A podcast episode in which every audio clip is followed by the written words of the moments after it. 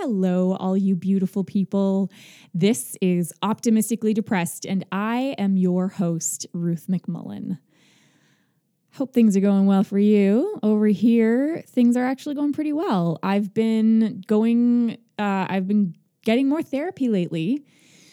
That's been interesting. It's been really good. I've been recently seeing Verity Vale with uh, she's she's actually a hypnotherapist, Verity Vale. You got to check her out. Um, I actually do a podcast. I've done a podcast with her. You need to listen to it because she explains a bit about um, what hypnotherapy is about. We discuss it, and it is such an unusual experience. I don't know if unusual is the right word. It's a different take on therapy and I think that that's what helps make it so effective because it's just not your typical, um, it doesn't go along with your typical idea of what therapy is, but it's also not scary, like whatever you might associate with the idea of hypnotherapy. I was a little bit freaked out about it. And, um, but it ended up being just really, it just like, it, had a lasting effect. And I think that's what was really astounding to me because I felt really great right after the session. Um, but it actually lasted. Like, and I'm still feeling it was like, I feel like it must have been at least a month ago now. And I feel like uh, I still feel the effects of it. Like, I can still kind of go back and remember things that we went over in the session. And it was just, it was really helpful. I'm excited to go back. Um, and I've also been doing some therapy through Tranquility online. So you can, it's the Tranquility app. You can find them on Instagram at Tranquility app. And that's Picard. He says hi. And, uh, but yeah, I've been doing that and I've been getting coached with, by Joel, who's also one of the co founders of Tranquility. And uh, it's about cognitive behavioral therapy. So you learn about that. It's online. You do these sessions online, and then you um, have, I have a weekly a weekly like call with Joel and we go over what like I've learned in the session and we talk about some uh like using some of the techniques for like basically uh facing certain anxieties and kind of trying to um what's like balance balance them. So it's it's really good. It's just been really uh healthy and it's been like as a natural effect, and I think I talked about this last week, but as a natural effect, it makes you more anxious for a little while, but then of course it ultimately gets way better. Like you feel way better than you did before you started the therapy. So um, it's been really helpful, really helpful. And it's been getting me to think more about some of the some of the things are kind of holding me back. And I've realized that I do have a lot of fear. Like I'm afraid of a lot. And it's not just things that that are on the outside. Like it's not just it doesn't just have to do with like the outside world, with people, with situations out there, but I have a lot of fear even when it comes to who I am. It's scary to look at yourself and actually try to see who you are and admit to certain weaknesses, of course, but it's also scary to admit to some strengths because with certain strengths, you do have to expose a certain part of yourself. And it's it's scary. So I've been looking more deeply into into that, into what I believe my potential is and it's it's challenging and of course it's liberating and uh, and it's definitely scary.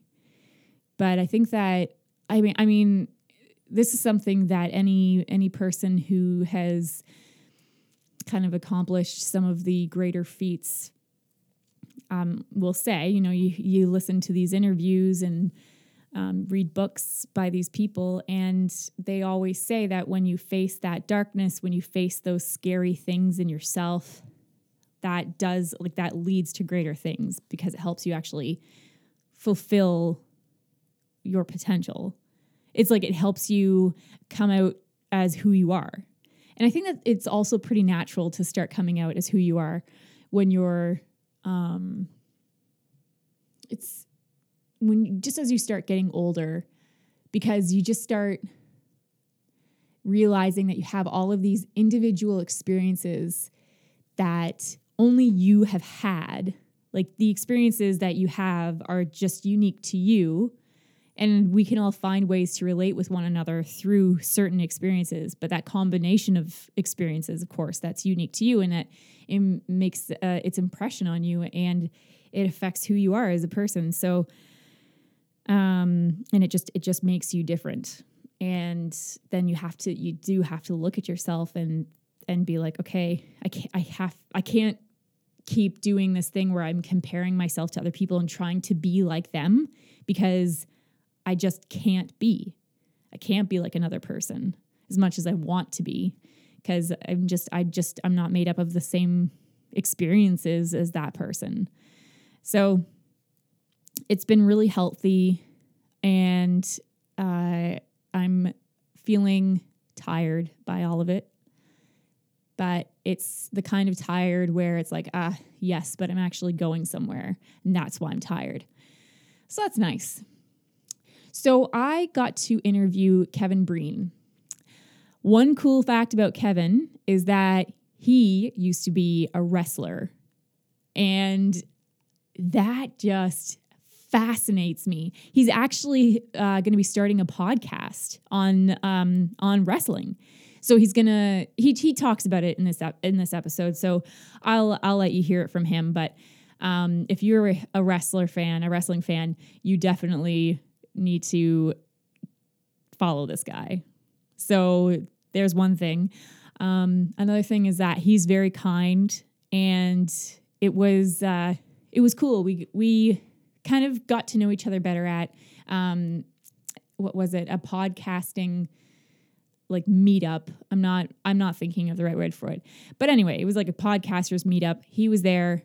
It was um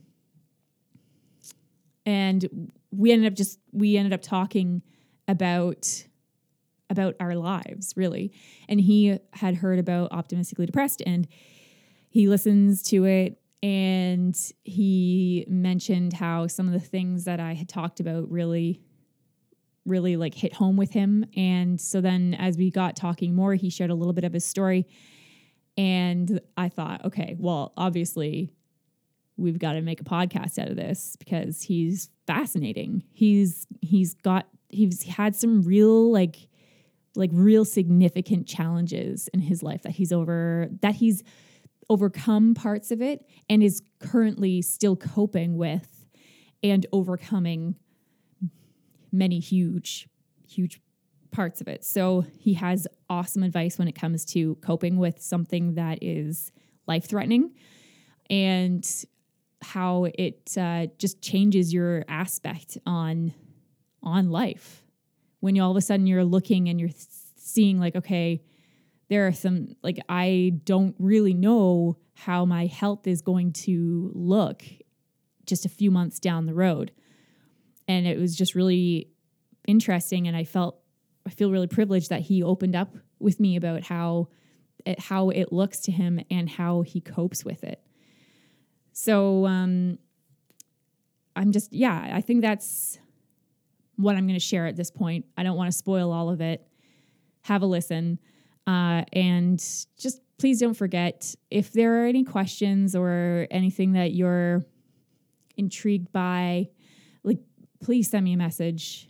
Um, I like to be able to start a conversation about all of these kinds of things. So just know that I you can reach me. You can reach me on Instagram uh, at optimistically depressed or Twitter optimistically depressed, Facebook optimistically depressed. I'm just going to keep saying optimistically depressed a whole bunch of times until it finally it just like sticks in your head and you're like, okay, yeah, I'll just basically go online and type in optimistically depressed, and I'm going to pop up, and then you can talk to me. So that's that. I'm going to let us get to the podcast, get to the interview. Enjoy.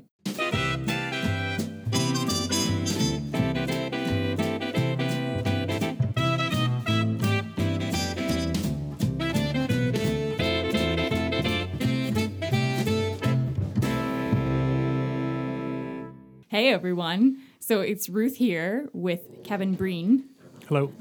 and and Picard, who is in the uh, pursuit of his tail. Oh, he caught it. So hopefully things calm down a little bit, but usually gets away and then it starts all over again. So um, if you hear anything in the background, that's what that is. so Kevin, um, Kevin was just telling me a little bit about how uh, he used to wrestle, That's right. and um, and you're going to be doing a podcast on it. I am, yeah. Okay, so I find that really cool. and do you want to just talk a little bit about that to give people a little taste? Um, sure. So I'm just gonna give like my experiences on how I got into wrestling, how I got into becoming a wrestler, and um, then you know just some road stories, and then I'll you know after a couple episodes like that, I'll get into the pro like the WWE. Now there's a new AEW that just started last night, uh, October second. I don't know when this is coming up, but October second. Okay. They had that, they had a show, so things are, you know, blowing up in the wrestling world. It's pretty neat to be a fan right now. So That's really cool. yeah, Um, do you have you come up with a name of your I have not. I'm you're working on it? racking my brain to think Coming of up- a name. Yeah, coming up with a name is like Yeah, it's tough work. yeah, That's like half the battle. yeah. Yeah. I have a like a name of a like live action wrestling Okay. is what I call my brand. Okay. Where Okay. wrestling is the law. It's the L A W live action wrestling. So Okay, that's clever. That's so I might just go with that if I can't think of anything in time, like live action wrestling presents or whatever. So yeah, yeah, that's really cool. yeah. And uh, do you have a timeline of when you want to start it? I'm hoping to get a, it out by mid-November. Yeah. Yeah, I'm just I just got to do it. Everyone- Yeah. just ha- just do it. they- Yeah, that's what says. they So, say. I'm going to be listening for that because Right. I'm I'm definitely going to be I'm going to be listening to that. Um, so you're here. We're going to be talking about some deep stuff. Yep. I'm really excited. We got to talk. So we met um, two weeks ago, yeah, and we got to talk a little bit about your a little bit about your life, and it was like I found it fascinating, and I was just like, "Okay, would you be interested in coming on the podcast?" And you're like, Right. "Sure." sure. because you're a brave individual. This is my only second time on a podcast, so Seriously, oh, ever. yeah, That's so cool. yeah, and the other podcast that you were on is pieces of us. and Pieces of Us. Everybody is a great podcast. You should definitely give it a listen. Her and I are going to be collaborating next week, I think. And I think my episode's coming out in mid-November as well. Oh, with, with her. Yeah, Okay, so listen for Kevin Breen on Pieces of Us. So, um, so I have started a slightly new format for the podcast. I've started writing down a couple questions and I sent them to you.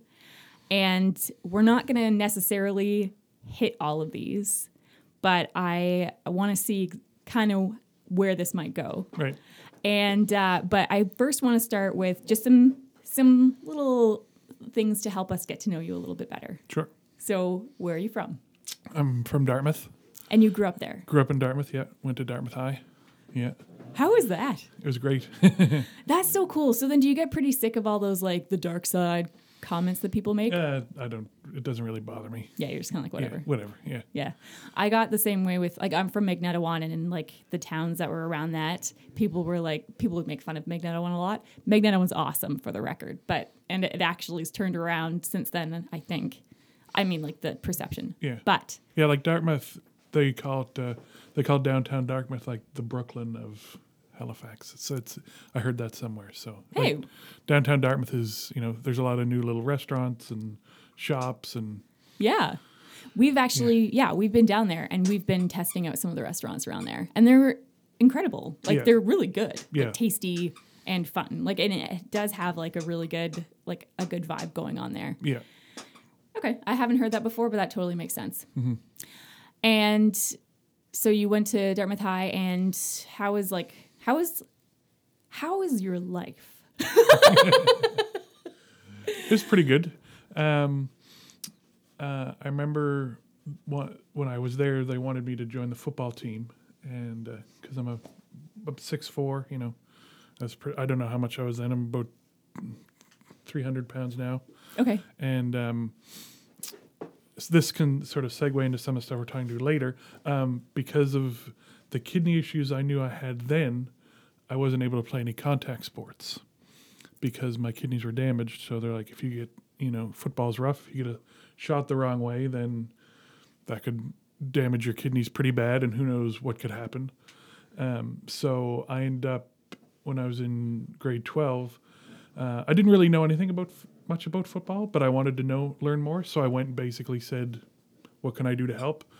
And the special teams coach at the time was like, uh, "If you basically you help me, I'll teach you how to coach special teams." So I learned how to coach special teams and yeah, and running backs, and it was. So and then when I graduated, I went back and kept helping for a couple years, and yeah, got a little bit of a career in coaching. So that was pretty fun. And how did you get uh, how did you get kidney issues? So when I was around four or five years old, I used to get really sick, Okay. and um, I'd get really high fevers, and the doctors didn't know what was happening, and um, my grandfather had issues that my dad recognized in me. My grandfather was sick; he had MS, and um, my dad said you should test for these things, and they were like, "Well, you know, he's young; we don't really want to do all these tests."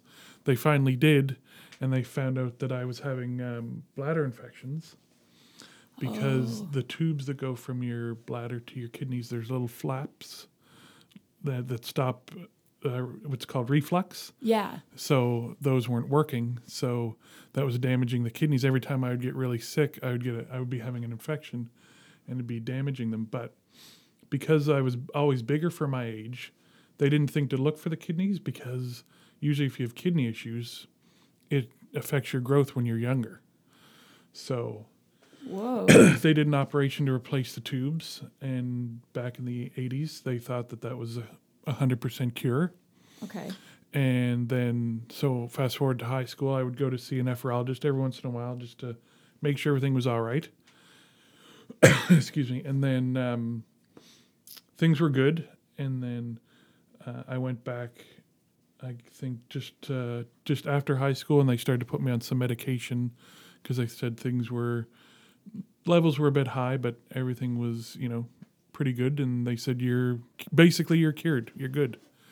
And then fast forward to last May, um, I went and got some blood work done. There's a new nephrologist, and she basically said um, by uh, September of last year, we think you're going to be on dialysis, and then we're going to have to replace your kidney.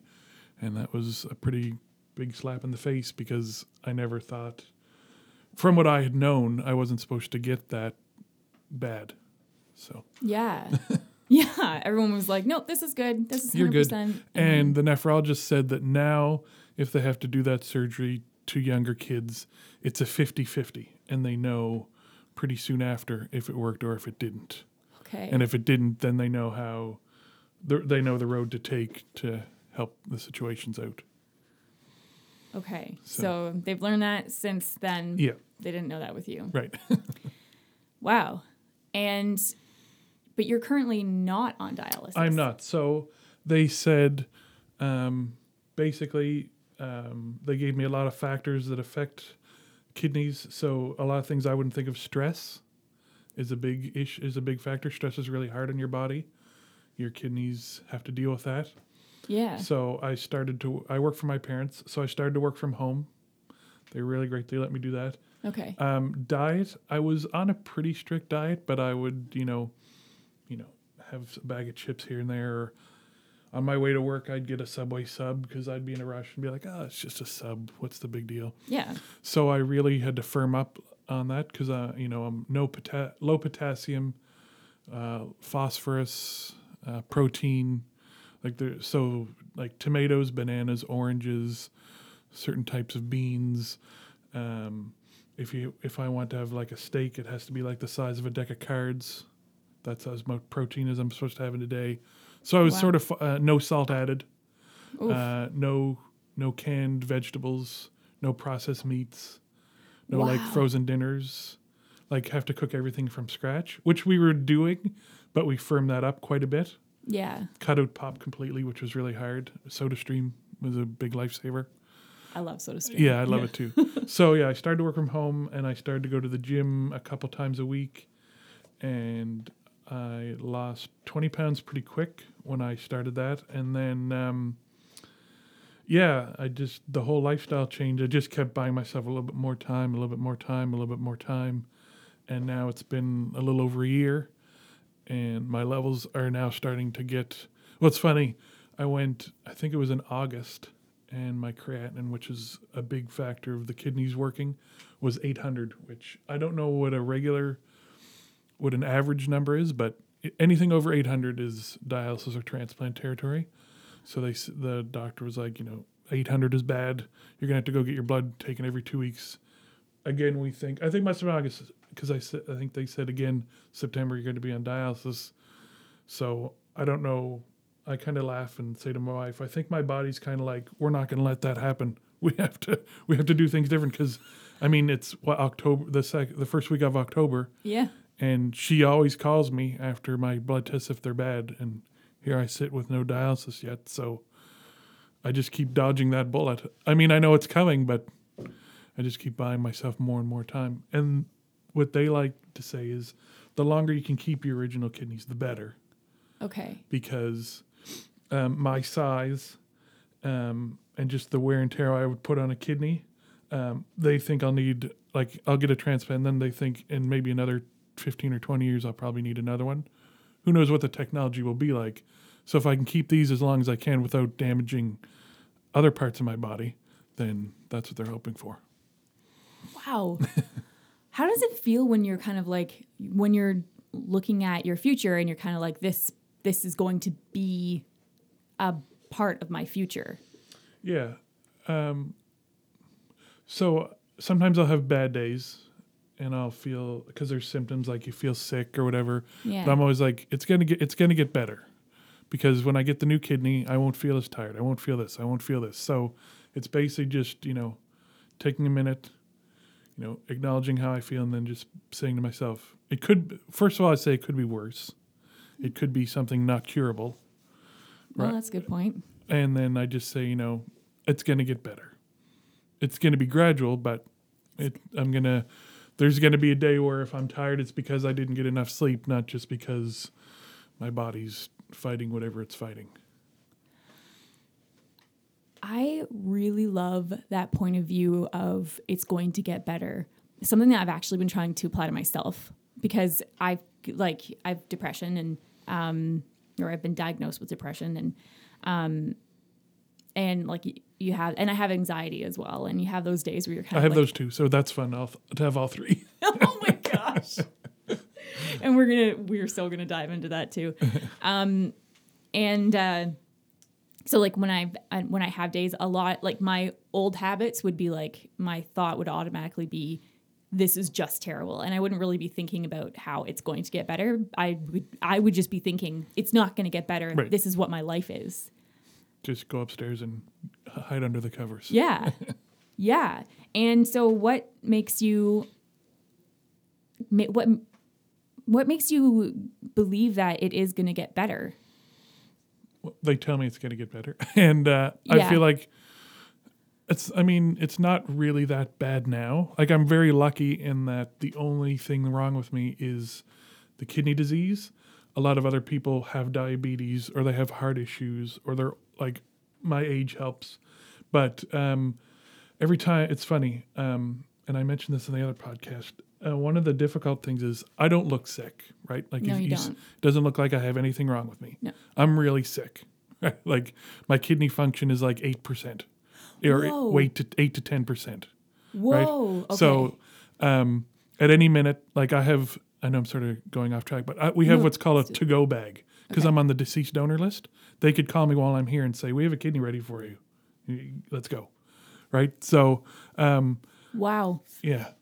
So it's hard when that's also hard when you're not feeling well and you tell people you don't feel well and they're kind of like you can sort of see sometimes they're like really or Yeah. you know you go for tests and they're like oh I can't believe you need all these tests what's wrong with you and you tell them and they're like oh my goodness you look so good and I'm like I do look I look good but I don't feel good so Sorry, I went off on a bit of a tangent. I don't No, know I what know. the question was. No, this is perfect. Okay. We don't we don't have to cover all the questions. Right. I want to just hear what you have to say. Yeah. And what so then how do you feel? Like how do you feel? Uh, like right now, it's what like ten thirty in the morning. I'm Yeah, feeling something I'm that. feeling pretty good. Okay. Um, every day I'm like a toddler. Every day at, I have to have a nap at like between one or two o'clock for an hour. Okay. But I'm finding now that even after I have that nap, I'm d- I'm done. Like my I'm done. The energy level is just It's gone. kaputs. Right. So I get from about eight o'clock in the morning till about one or two o'clock of good energy. You know, I like feeling awake and ready to go. Mm-hmm. And uh, then the mid to late afternoon is just kind of like. so, So do you find that um to ha- have a job, do you find that it's um like how do you fit that in? Uh, well, luckily, like I said, I get to work from home, so I get to I can choose my hours. So, um, you know, sometimes I'll do stuff in the morning, a little bit in the morning, and then a little bit after my nap, and then maybe I'll just check in again a little bit. You know, right around the where the end of the, the in air quotes the end of the day would be Okay. for people at work.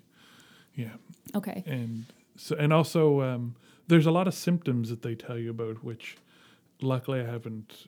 I haven't exhibited other than fatigue is the only one, but Okay. it's funny. Uh, I say funny. Um, I'm feeling like nauseous, so like I'll feel like there's like it's like if you've eaten too much yeah.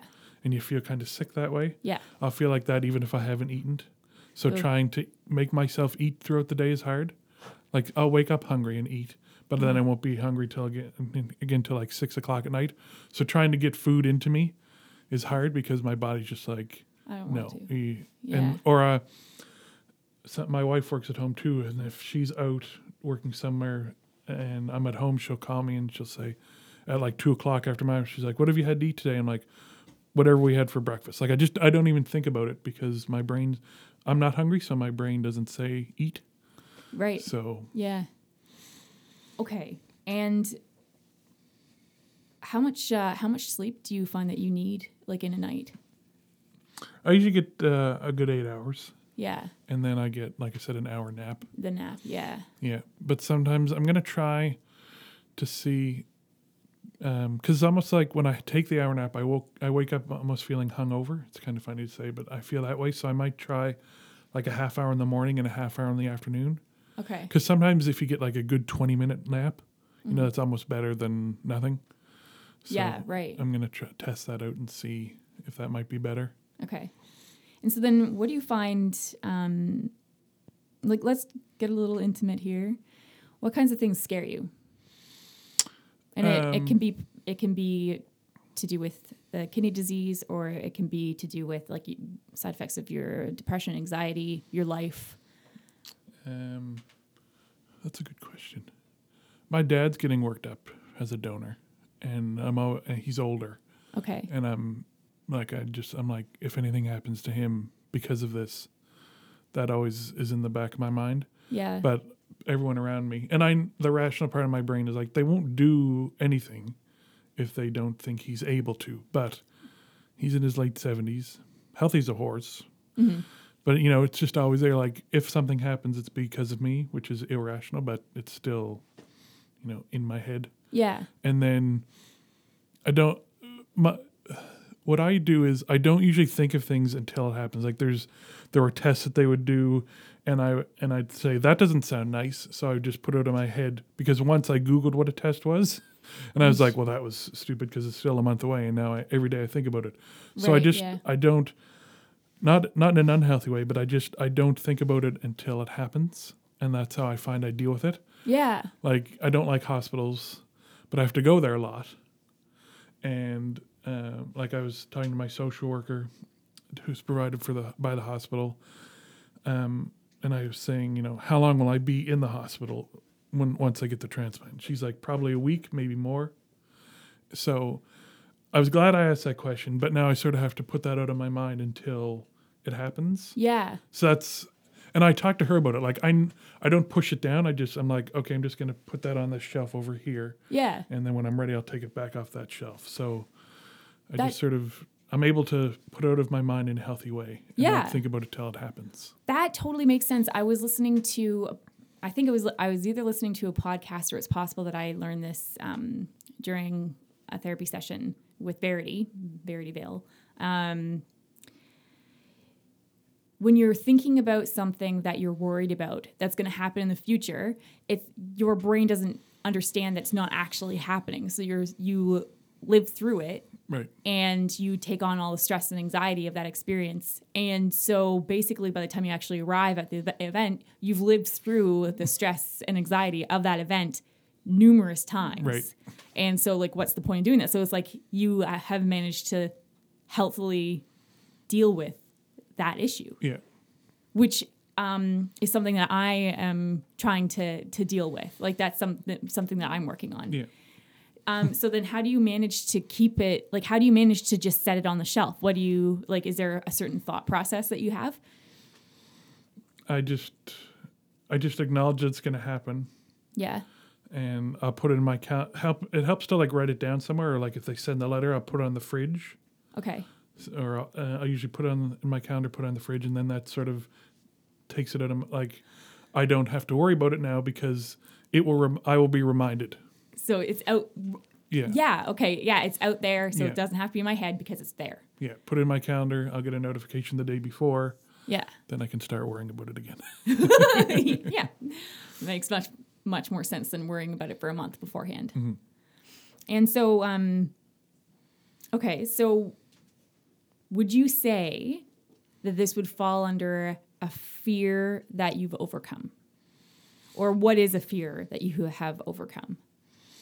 Um, just the whole thought of having to do uh, dialysis and transplant because they were at first they were like immediately tra- uh, dialysis, and I went to classes and I learned how to do. There's two types. I learned how to do both, and it was very uh, just all at once. And then they were like, "Well, you're doing a little bit better. We're going to hope that you can go right to transplant." And it's just the I call it the ish factor. Like ish is it going to be you know, dialysis or transplant. So it's just, just sort of uh, realizing that it's happening and that, like I said before, it's it's only going to get better, and just trying to live every day in in a positive way. Like just take it how it comes, because you know, there's nothing. I know, I know, I know things are going to get worse before they get better. So just sort of trying to prepare for the worstness. I, know it's not a word, but That's great. I like making up words. um, and okay, so I there's so much that you said that I'm just kind of like, okay, it's leading to so many other questions. When you're looking at the future, then, and you're saying, okay, yeah, I know that this part's going to happen. I know that it's going to get worse before it actually gets better. What, um, it's like you're clearing the path. right. So it's like you find do you find that like when things aren't ambiguous that it really does help with the stress? Yeah. And you have so you've been diagnosed with anxiety and depression or that's something that you that you live with that you deal with. Yeah. And is that something that came along before you learned about well, I guess you learned about the kidney issues. Well, I guess no, you thought that they were pretty much done by the end of high school, right? And then you learned just last year, was it you said last Yeah, year? yeah, about last May. Last May. Yeah. Yeah. So then, um, when did the depression and anxiety develop in this timeline? It was actually be a little bit before that, and I had been working on that, which was I think good that I sort of had that under control, um, because this was pretty heavy, Yeah. and um, I did I did feel sort of down in the dumps, I guess, depressed when it first happened, but um, getting out and going to the gym and get, trying to get a routine helped. Yeah. and luckily the anxiety hasn't been as bad for about a, uh, two or three years. I was on medication and that just made it worse, and I'm like, I'm not taking medication for that, so I stopped. And uh, yeah, I got help, and I think it's good that I've learned, you know, how to cope with a lot of things. It's uh, it's it's almost it was lucky that I had sort of had the depression and anxiety and learned how to work through that, and how to help myself because this whole kidney thing could have been pretty devastating if I didn't have the help that I had had or the skills or how to help myself. So I guess it kind of prepared me for dealing with this big life changing situation. Yeah. And what does okay. This is something that I've just like started to realize lately. I don't actually understand like I didn't realize that I really had anxiety until I understood what the symptoms of it are. And I know that like I think that there are some ideas that people have that are pretty like typical like you know it's like that whole like the feeling in your stomach and you're like all tense and stuff mm-hmm. but it can present itself in so many other ways and so what like how does it feel like to you when you're feeling anxious what is It's what like is that? butterflies in your stomach. It's like as if you're gonna go in front and speak in front of a bunch of people, and you're just kind of like you know, all stiff and ah, like you just everything feels uneasy. yeah everything feels uneasy Yeah. and then when you are feeling depressed how does that feel and like are you do you feel anxious and depressed at the same time or does it seem to be like a teeter totter Yeah, the depression just kind of like you know I'm just gonna go. Uh, the, and it's hard where I work from home because it's so easy to just go lie down yes and just like have a nap for, and you know lay down at like one o'clock and you wake up and then it's five o'clock and you're like oh well that's that's my day so yeah might as well keep sleeping for a little bit longer. Yeah, I have the same thing because like since all my kids start going going to school in September, um, I started realizing that I was actually pretty depressed because I, I don't really know why, but I the way that I finally realized it was because I would just get so tired mm-hmm. and just I, it was like can't I can't keep my eyes open. I was mm-hmm. like, this doesn't make any sense. I got a good sleep last night mm-hmm. and the night before. Like, so this really doesn't make any sense. And then it finally it was just like, oh, I'm feeling depressed. That's what that is. Do you find like so like it can just sneak up on you so easily? Yeah, I've been. Uh, I must admit, I f- I feel like I'm pretty lucky that um, if it does, I haven't felt, I guess, anxious in a while, and it doesn't. I'm pretty good at uh, having it not last very long Yeah. because I'm able to talk myself down, or you know, a uh, my wife and I call it a state change, like maybe going for a walk, or even having a shower, Yeah. or just like medit listening to some meditation music. Yeah, just just something to change up what you're doing. I find helps. so yeah, okay. So if you're starting to feel anxious, changing what you're doing Yeah, really state does change help. is what we call it. Yeah. State change. I like that. like in the sun we can't do it now as often but like we're we live to we live close to a bunch of lakes we go we're just like drop everything go swim for a half hour come back and it's like it was just completely so, just so calming That's mm. amazing. yeah And so your wife seems like she's like a pretty awesome support. she's pretty yeah I i wouldn't be where i am right now without her for sure That's that's really cool. and so then how did like so does she have some of the same things that she lives with or is it something that she's able like how how how does the dynamic of your relationship work and how has it developed um as you face these challenges? Uh, sh sometimes she's a little bit of a harder like when i can put something on the shelf and not think about it till it happens yeah, it's a little bit harder for her which i feel bad for right. Like sometimes she gets really stressed out. Like if I feel sick, she's like, "Well, how sick? Like, is this it?"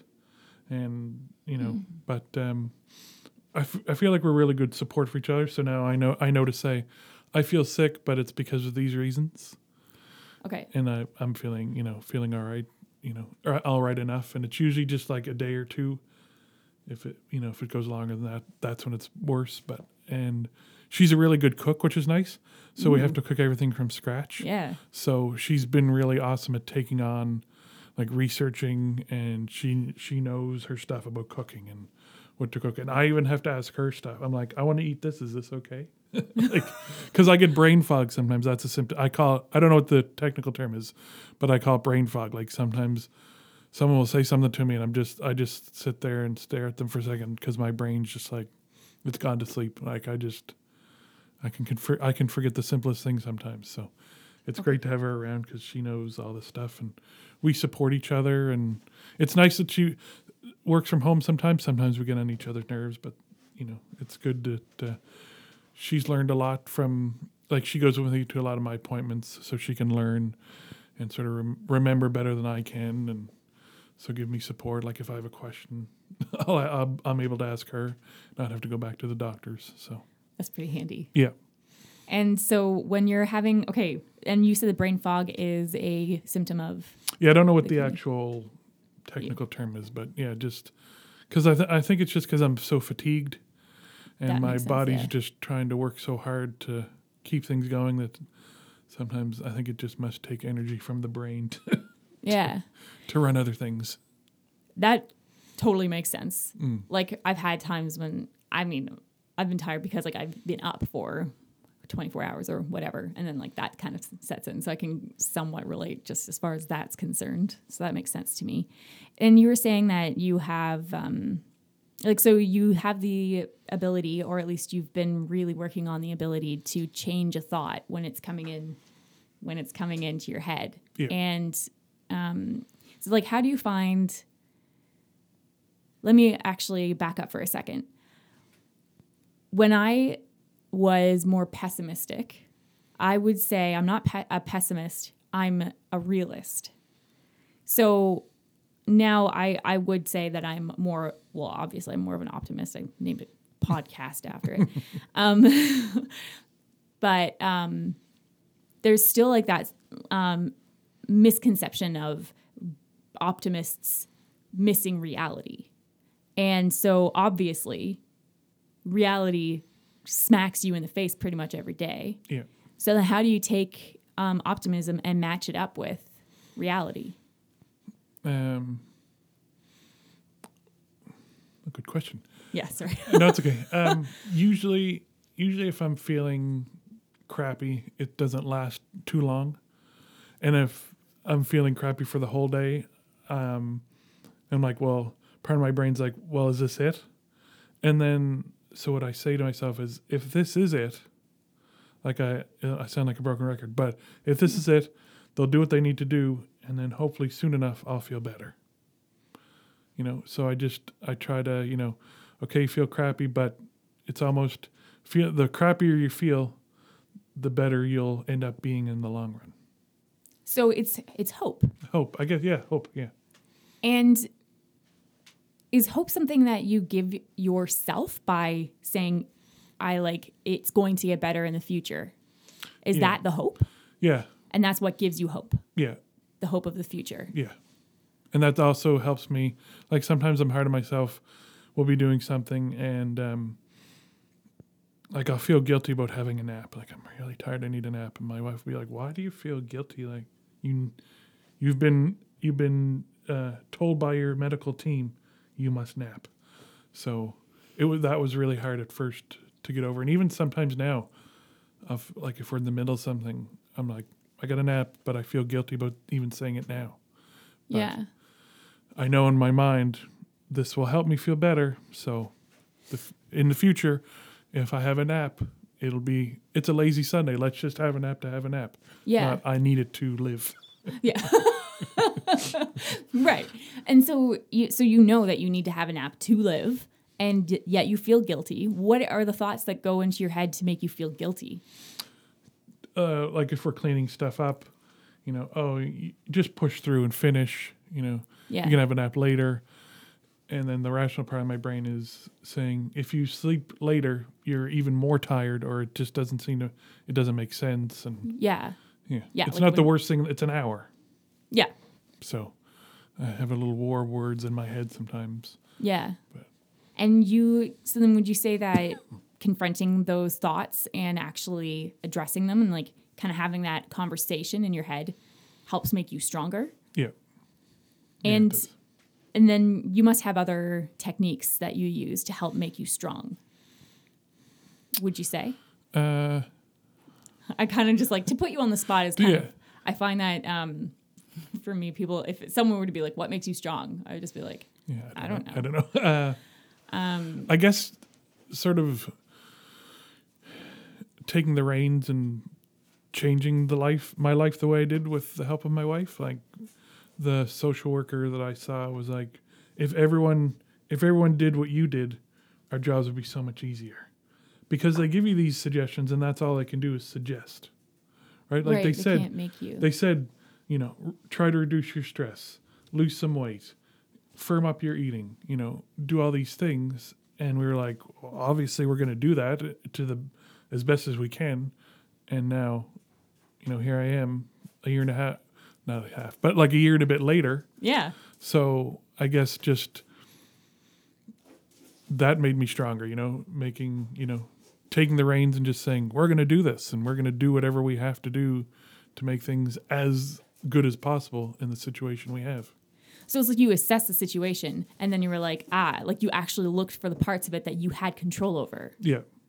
And that made you, tell, correct me if I'm wrong, but it sounds like that's what made you take more ownership for your life and feel more control. Yeah. Kind of gave me a kick in the pants. Like I was following my diet ish, Yeah. right? Like I would eat good at home, but I would, I, uh, my problem was stress eating. Work was stressful. There's a Tim Hortons right there. Yeah. couple donuts and a hot chocolate's not, not the end of the world. Well, it is. Or a tin of pop's better than a bottle of pop, a, a 500 milliliter bottle of pop or whatever. Well, no, all pop is bad. Right. And I would feel crappy after I ate it. And that would, I don't know, it was just, it was a vicious cycle. But it's it's funny because it actually is. there's Picard again. Um, it it's that thought process is something that like everyone can relate to. Because like it is just like well it's just one glass of wine but then it's you know you finish that and then you're like well it's just one more. Like if everybody can relate to that on some level. It's just one chocolate bar. It's just you know a couple hours that i spend playing on my phone before i actually get to my work. So now what I do is, like, we'll uh, we'll have like a treat. We call it a treat. Like you know, maybe we'll go. excuse me. We'll pick somewhere not as bad, like A and W. We'll go like once a month or once every couple months, or you know. okay yeah because you're gonna have to have those like little And sometimes we'll say like, I really like Kraft Dinner. Like Kraft Dinner, I grew up on Kraft Dinner. That was my go-to when I was younger. yeah me too When uh, if, sort of a funny, not funny story. Like my mom knew once when I was really sick, when I, um, when I was about four or five, that she made Kraft Dinner and I was too sick to eat the Kraft Dinner. She's like, "There's something wrong. Whoa. We must go to the doctor. He's not eating Kraft Dinner." yeah yeah that would be But That's so now some like we'll have because sometimes it's it's really hard because you're on, you're you're on the go, you're running around. You know, a lot of people like to you know you go get takeout because that's simple. You know, you're tired at night. We just don't have that luxury because you don't know the salt content or like I have cravings now that I never had before, like pepperoni pizza, but mm. tomato sauce can't have tomatoes. Pepperoni is too spicy. Cheese, I can only have so much milk a day. You know, it's like, but it's like I'm craving things. I had a craving for a Big Mac the other day. Literally, I haven't had one of those in like two years. I don't even know what they taste like anymore. But wow yeah, Yeah. So the so then how do you encounter these cravings and then just deny them? well, sometimes we'll, um, sometimes we'll cave and we'll we'll try to come up with a solution, or we'll just, you know, maybe get a slice, go to local pizza place and get a slice and split it, okay. so it's not as bad. Right. And then for the next couple days, I just have to really watch my potassium intake. Okay. Okay. So- So, it's like So, like, the dietitian is like, you can't completely, it's hard to completely cut out absolutely everything. yeah. So, you know, say I want, say I want a sandwich with tomatoes on it. That's not going to kill me. I can have it. But for the next couple days, I need to not have any potassium or as little as possible. Okay. Right. So you just have to, So give it- you so you're like balancing reality with optimism. yeah. Like Yeah. oh my gosh, that totally makes sense. So it's not yeah, so it's not this unrealistic uh, idea of actually like absolutely cutting out certain foods because as many as much as many of us try to cut out completely cut out something it's there's- just not going to happen there's, not like, in the long run I, I've I haven't had a banana in over two years. Like oranges, orange juice, um, like th- like there's certain things I've just ab- I, milk. you haven't Like had I've just cut them out because I, I want to be able to like I love ketchup. So if we have certain things like scrambled eggs and ketchup, I know some people are like gross, but no i like scrambled eggs and ketchup so good. that's so if I don't eat certain other things, like I can have scrambled eggs with a little bit of ketchup, or my wife, loves French fries, so if Yeah, she gets French are great. fries, I can have one or two, okay right? So you just compromise, and I know someday if I wanna if I wanna have a whole plate of fries to myself, I will. so it's the hope in the future again Hope in the future, yeah. And um, I, I love that. I love the way that you approach this because it's so tangible. Mm-hmm. Like that's just such a. It kind of helps take some of the pressure off. Yeah. And so, okay, there was something else I wanted to ask you. Okay, yeah, here we go. So when you're feeling some of those days where like the world is kind of on your shoulders, do you find that you have any memories that you go back to or scenes in your head that you would ever go back to to help you feel like safe and at peace? Like what are the techniques that you have to like kind of like center yourself? Like for me, I found that um I think back to when I was a little girl and I was going to bed and either my mom my mom and my grandma would do this they would say just picture that you're laying in a field and there are flowers all around you and the sky is blue with a couple little clouds and you can hear the birds and and so that's like something that I just kind of go back to and I but it's like I have that entire memory so even the safety of knowing that my mom or my grandma like they're right there and I'm I'm safe and I'm thinking about this mm-hmm. scene I don't know. I don't usually. I don't know that I'd go to memories. I never thought of that. But what I'll do is I'll just put on like some meditation music. yeah okay I'll just like lay on the floor and put something over my eyes and just, you know, put a timer on for like 15 or 20 minutes and just sort of let my brain shut off. So it's just like it's just allowing you that time Yeah. to be a human Yeah. and do what Or- you need to do. I, like I know I said earlier the state change. Like just, it's funny, but just jumping in the shower for like 10 minutes and just standing under the water. Just and that calm, like and that offers like it just calms me down. it calms Which- you yeah. down. It's interesting that it's like you know having showers that's water or going to the lake and swimming that's water. Right. Yeah. Does water tend to have like a calming effect on you? I guess it does. Yeah. Yeah. I never thought of that. That's interesting. I find that I love looking at the water, and I, and I enjoy swimming and all that kind of thing. But I also have like a bit of anxiety around it because I well, I watched Jaws as a kid, which there you go.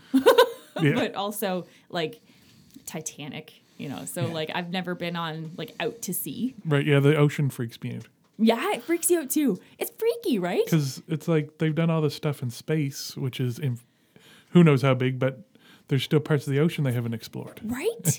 there's so many. There's so much out there that we just don't know. Yeah. It's creepy. Yeah. Yeah. Every time I go swimming and I'm like in the ocean and I'm it's like I, I don't like to go anywhere that's over my head. Yeah. And like I don't even like it to be up to my neck because Mm-hmm. it's just like I don't know. Yeah. like I can't see what's in there and but I do know that there is stuff in there. yeah. Yeah. Ugh. Sorry to go off track there for That's okay. So okay, that aspect of water, not so calming. calming, not calming. calming, not calming. All right. It's the yin and yang That's right. of the water. And so uh, how do you how do you take on each day? Do you have like a certain way that like when you wake up you're just kind of like, all right, here are my thoughts and I'm going to just accept this? Or do you have like I just I just wake up and go. Basically, like I just wake up and I try to have a routine, but it's not really working. But it's routines are hard. Picard's chewing on a ruler, I think. routines are hard, and that's uh, yeah, that's my biggest downfall is trying to stick to a routine. Mine too, my friend. It's hard. I've been trying to get into this like routine of getting up early. Like I I had mastered it for a while, um, but then of course it went out of control, and I'm trying to like get back in this routine. But it's like I was actually talking with a friend the other day, and it was like saying we were talking about habits and how you build habits Yeah, and um, I like you. It depends on what study you're looking at. People can say that it takes you know three solid days, and other people are like no, it's three months. And other people are like no, it's six months or 120 days, which I've. I've heard twenty days or something like that. You've heard yeah. 20 days? Yeah, yeah, like you just it seems to be all over the place. Maybe there's somebody out there who knows a more uh, reliable statistic regarding that, but he brought up that like something isn't really a habit or can't really be declared a habit until the day you die because then it's like well see i did that my entire life so that was my habit and i was just like oh that's so bleak but it kind of like gave me a little bit more perspective and it's all just like it's all about the journey. I mean, the end destination is death, so of course it's all about the journey mm-hmm. and just trying to like be more realistic with how you're going to take on each day Yeah. and and compensating. Yeah. I for a while I didn't like the word compensating because I was it was presented to me as a bad word. Right. But it's I don't like now I don't think it's a bad word. It's like a realistic wor- Yeah. word. Would Yeah. you would you agree? Like, Yeah. It seems like you've kind of modeled your life around compensation. Yeah, that's right. Yeah. Yeah. So I have a question that I do like to ask everybody, and I'd be interested to hear what you have to say about this. okay. What does it look to you to be mentally healthy? That is a good question. I guess just um, like being aware of where you're at and acknowledging, you know, the good and the bad and just sort of knowing how to help yourself like how to how to cure that, I guess. How to be self-aware and you know if you're having a bad day, what can I do to help that bad day and just not not putting it on a negative shelf, I guess. I like that. So it's like instead of the idea of like just enduring, you're actually embracing. Embracing, yeah. And what was it? What was it you just said? Uh, acknowledging the good and the bad. Yeah. because that also brings up that idea or that habit that I have. Hopefully, it won't be a official habit, but um, where it's like you a bad thought comes into your head and you're like, "That's a bad thought that needs to leave now." But in, instead, it's like, "No, I- let's take a little bit of time and, and look Yeah. at it." Or even like write it write it down or journal or something. Just get it out. It's amazing how like just getting something out really does clear your It's head. like with the appointments. I see it, I put it somewhere, and then I don't have to worry about it. I've acknowledged it, but I don't have to worry about it till I have to do it. That's really cool. You had a, you have a lot of techniques that um, I feel like I'm gonna want to adopt into my life because it's funny how like when you have something that's life threatening, how all of a sudden it causes you to strip back Yeah. everything. Yeah. and actually, there was one other question I wanted to ask you Sure. because you the doctor told you that you were supposed to avoid stress. Yes. Stress is like everywhere. Right. How do you do that? Uh, I really find working from home helps. And just if I start to feel stressed, do some of the things I talk about. Have a state change, have a shower, try to meditate, talk it out with someone. Just try to try to think of what's stressing me out and try to get rid of it or you know So, so it's like actually pinpointing your stress. You yeah, like just stopping and saying I'm stressed why. Yeah. Yeah, because I find that like for me, and I think that most people can relate to this. You feel stressed, but like you just feel it, and then you just like endure it. yeah. yeah, Push through. yeah. Don't push through. Don't don't do it. Don't, do push it. through. Yeah. Which I think is good advice for anyone. Stress kills, of course. That's what they say. Mm-hmm. Yep. And, and no one really listens. Like they're just like, oh yeah, stress kills. I should be less stressed, but I'm not going to change anything. Mm-hmm. Which of course that's not going to work. so it's so funny too. It's just like, well, I'm just going to change the way I think about stress. Like, how are you actually going to change the way you think about stress? You have to actually act. You have to do something. It's about like the behavior, Yeah. which is exactly what you're doing. I'm trying. yeah. fascinating. Yeah, that's fascinating. Thank you so much for coming on and talking about all this. Thank you for having me. Yeah. And to everyone who's listening, thank you so much for listening in. I hope that you found something that is uh, that's helpful to you and has helped open your eyes to some other situations that perhaps you're facing in your life. I know that that definitely it seems like these things happen at a time in my life where I need to hear that. You know, when you have something already on your mind and Yeah. you have a conversation with someone. Yeah, that's that's what this is doing to me. So Good. It was really good. And uh, just everyone also, you know, thank you. And just know that wherever you are, I'm just sitting here loving you. So I hope you have a great morning, afternoon, evening, and night. And we'll be talking to you soon.